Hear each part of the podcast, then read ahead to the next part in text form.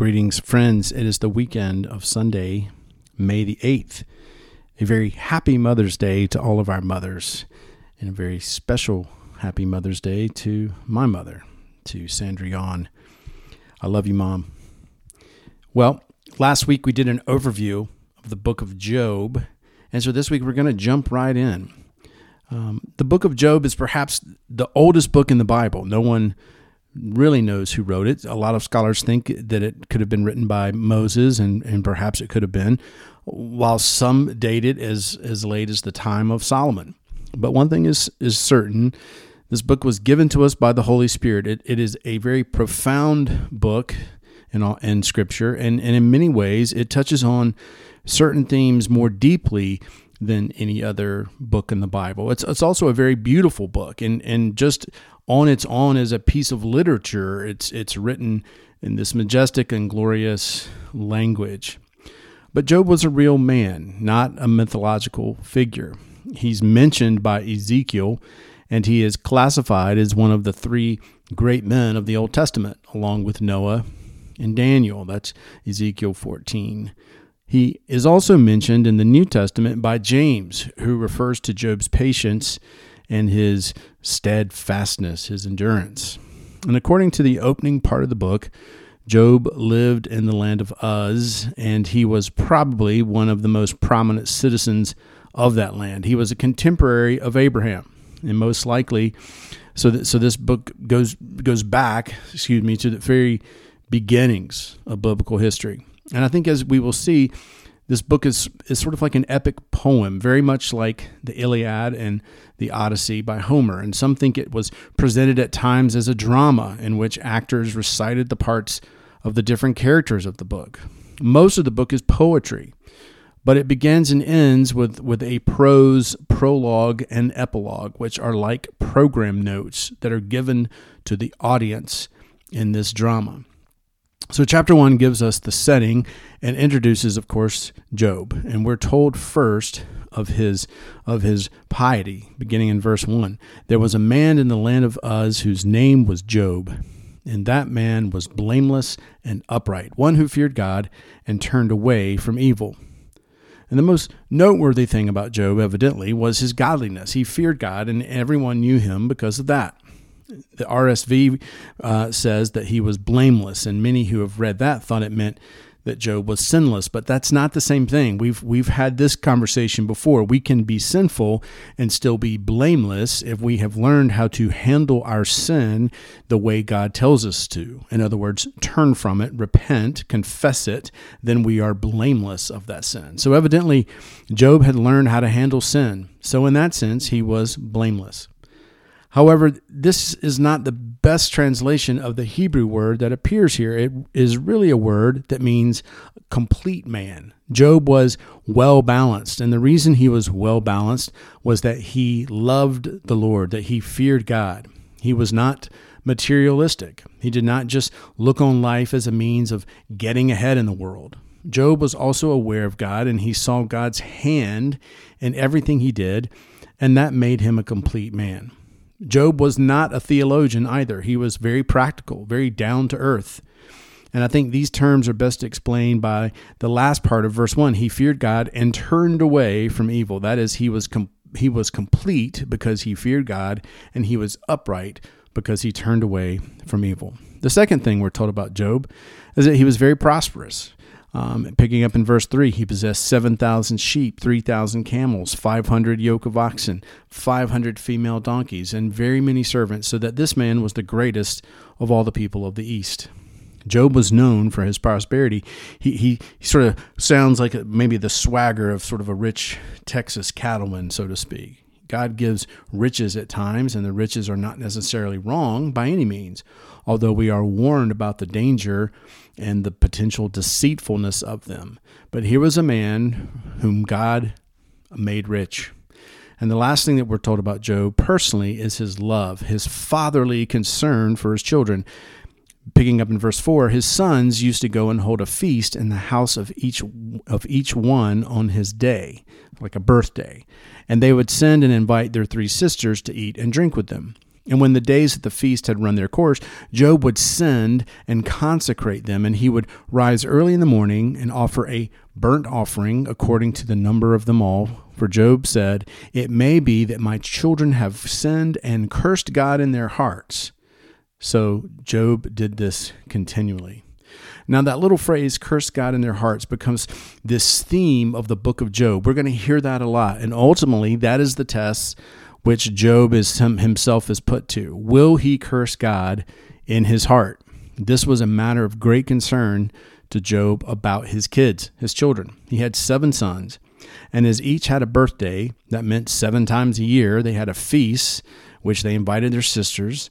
And what Job did, according to the record, was the equivalent of like sort of holding a special intercessory prayer time for someone that we have some concern about. Job offered burnt offerings because he recognized that his children needed spiritual help most when things were going well, not during times of stress.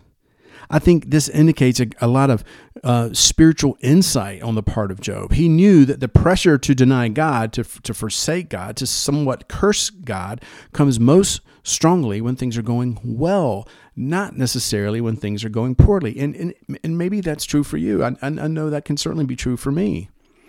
Job did not offer a sin offering because that was something only the sinner himself could do. Sin offerings are no value if you do not repent of the sin. So Job offered a burnt offering, which in the scriptures is, is a symbol of total dedication to God, an awareness of God's rightful ownership of us. So when Job made this offering, he was expressing the burden of his heart for his children, that they might be wholly and completely God's. He was praying for them by means of this burnt offering. So we have a picture of Job, a godly man, a great landowner, and a good father. And then in verse 6, suddenly the, the, the, scene shifts to the world of invisible realities, which in the New Testament, especially in Paul's letter to the Ephesians, is called the heavenlies. It's not some far off place in outer space, it's right around us, but it is invisible to us. We're separated from it by this invisible barrier so that we cannot see what is going on in that invisible world where God and Satan, angels, demons function. So suddenly this curtain is lifted, and our and we now see uh, have this this suddenly open to this drama, and we see what's going on behind the scenes. We see what Job himself could not see. Beginning in verse six. Now there was a day when the sons of God came to present themselves before the Lord, and, and Satan also came among, among them. And the Lord said to Satan, From where have you come? And Satan answered the Lord and said, From going to and fro, walking about on the earth, and walking up and down.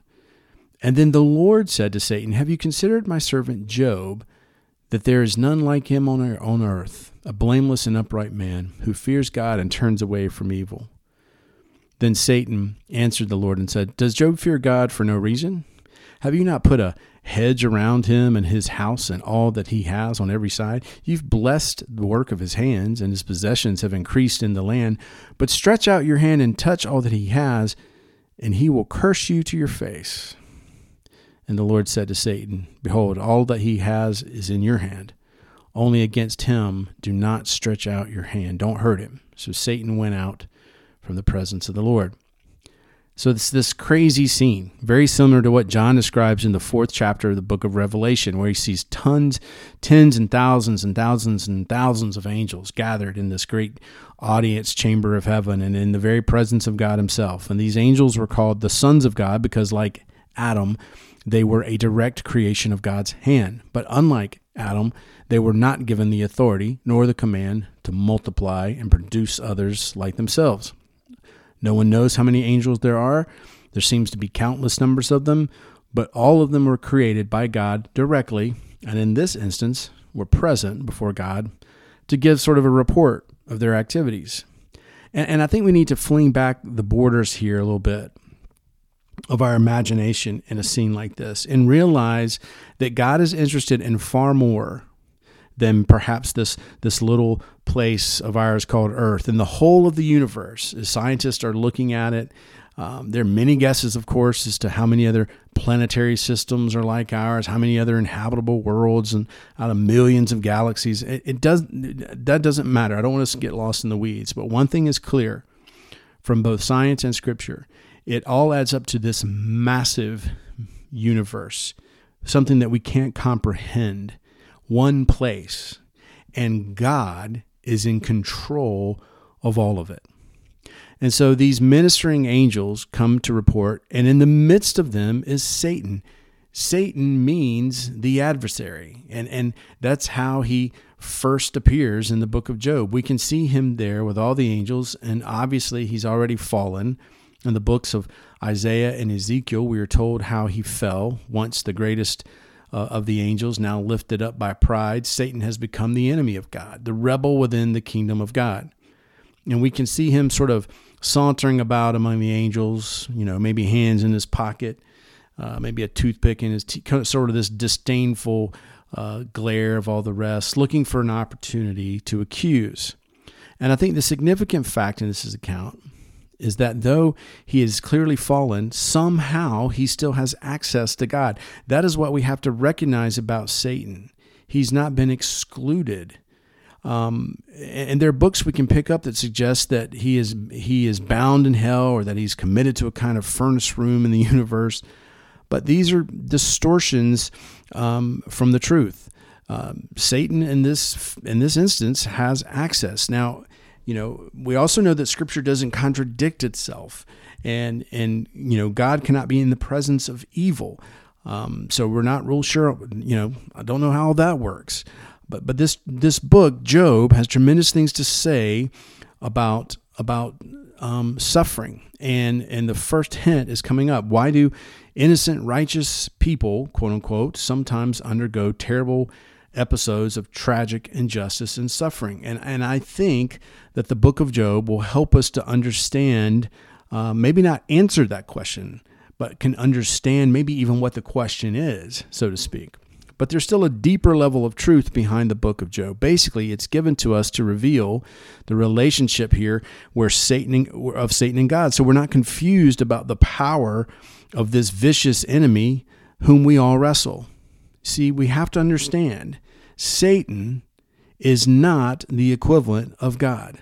In other words, we do not have two equally opposing gods, a good God and a bad God, struggling against each other. This, this book helps us to understand right from the start that God is in control of all things. All forces are at his command, and nothing, nothing ever takes him by surprise. Nothing goes beyond his word and his will, including Satan. And this book, I think, will help us to catch a glimpse of the greatness and the majesty of God. We'll see what we desperately need to see that God is, is not just another man, just great in power and authority, whom we call, um, whom influences and command. God, God is not a, a heavenly bellboy ready to run in our command. He's not this necessarily this this gentle, soft, um, you know, uh, kind of cuddly thing. No, God is in charge and He will always be in charge. And if we're going to deal realistically with life, this is the way that we have to see Him. You see, we sometimes hear that this book of Job is, is the record of a great battleground between God and Satan, and that Job is caught in between. Now, though there are aspects of this in the book, it, is, is this not sort of a strange war then, in which one side has to get permission from the other side before it attacks. What what kind of battle is that?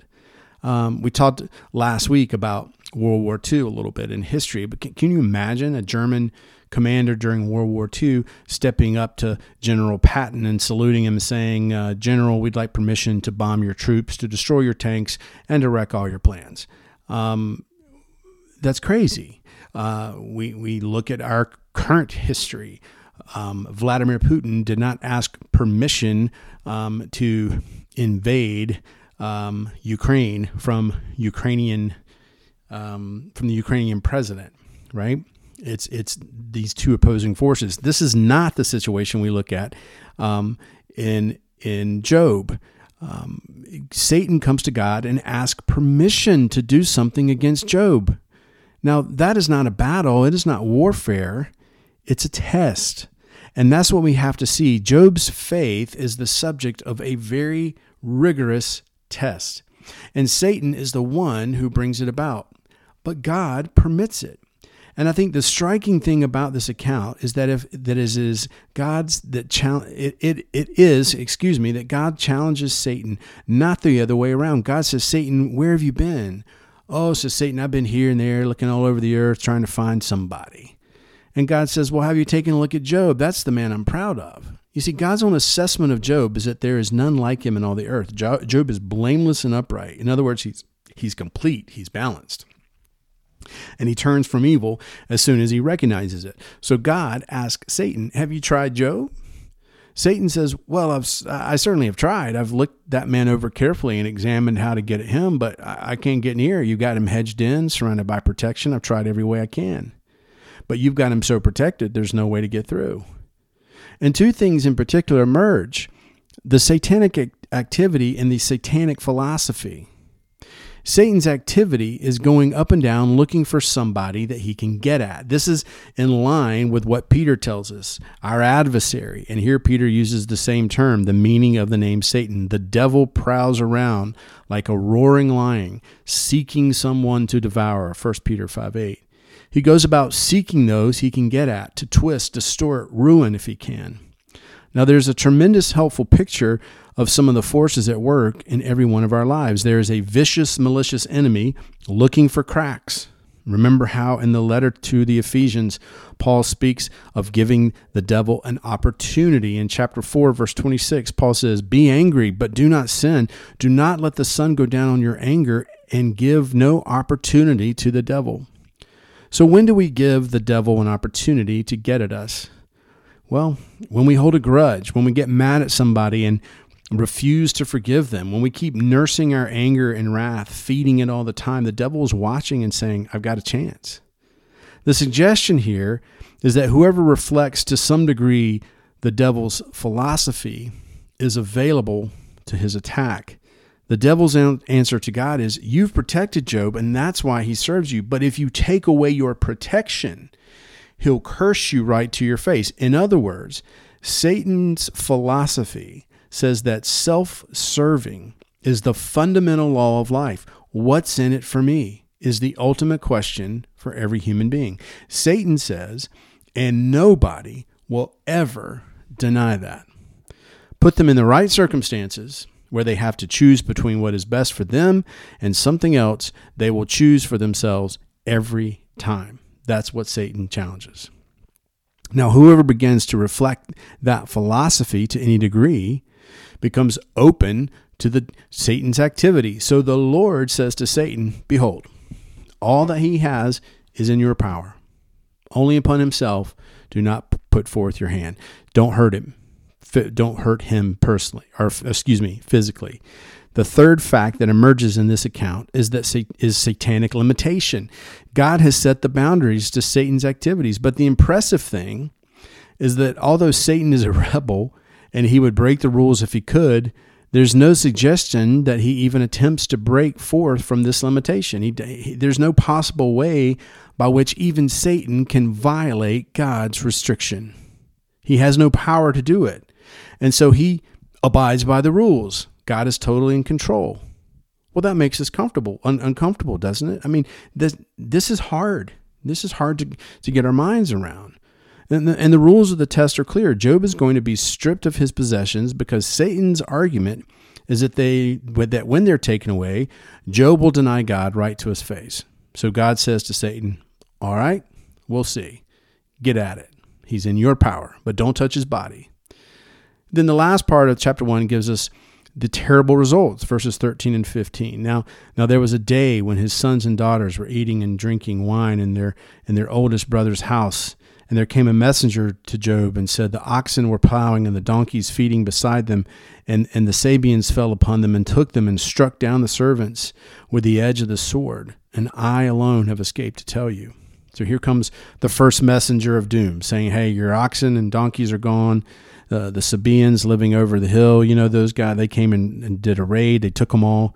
They they killed your servants, and I'm the only one left. And I've come to tell you that. Then then in 16, and while he was speaking, there came another and said, "The fire of God fell from heaven and burned up the sheep and the servants and consumed them, and and I alone have escaped to tell you."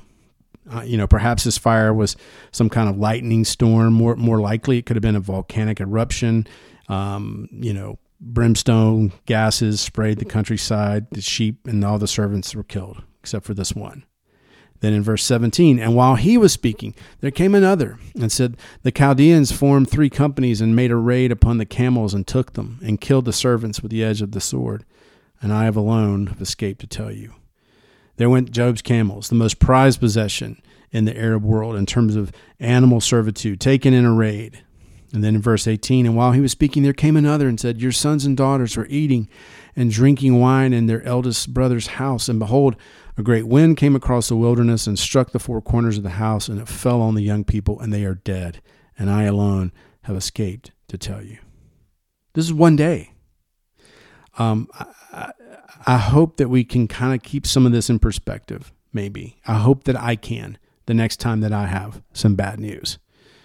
The malignancy of Satan is revealed, and that he struck to the full extent of his permission. He went right to the boundaries that God permitted him, and, and he took away everything Job had.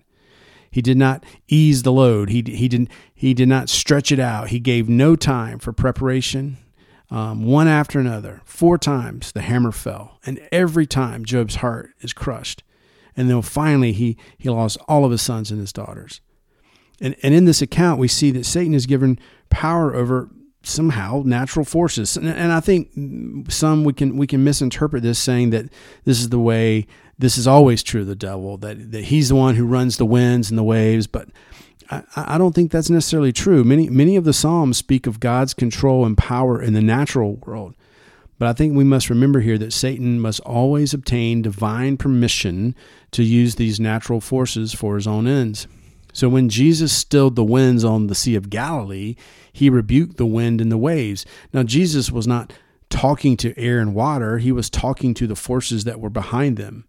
The, the satanic power that was using these forces to stir up a storm. Evidently, judging from this account in the book of Job, Satan had to receive permission from God the Father to bring that storm into being. Man, that makes me so uncomfortable. Does that make you uncomfortable? Satan, the God of this world, is at times given permission to bring these things about. And, and I, I know that atheists often use that fact to present Christian teaching about the character of God in the in, in, the worst possible light. They'll say things like, "Well, your Bible says that that your God allows that to happen. What kind of God have you got?" I mean, that doesn't sound like love. How can a how can a loving God dot dot dot dot dot? But this is what makes our faith tremble and shake, and, and, and we come up with these superficial answers to, to what is happening.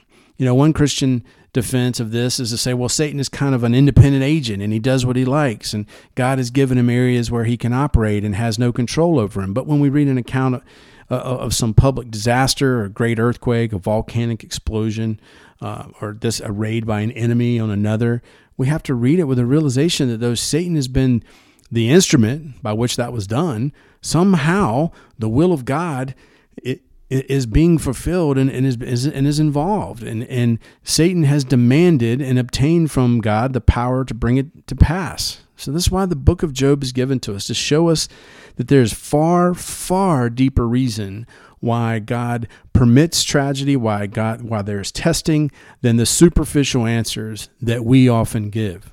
And and the, this reason will kind of unfold as we go on in the book. And we'll see that God is not, as Satan would love to have him painted, a cold, impersonal God who does not really care for us and who does not mind submitting us to tortures and to indecencies and injustices. Rather, as James tells us, God is merciful and compassionate. And out of this book emerges the revelation of the mercy and the compassion of God. But we see for now Job's reaction in verse 20. Then Job arose um, and, and tore his robe, shaved his head, and fell on the ground and worshiped.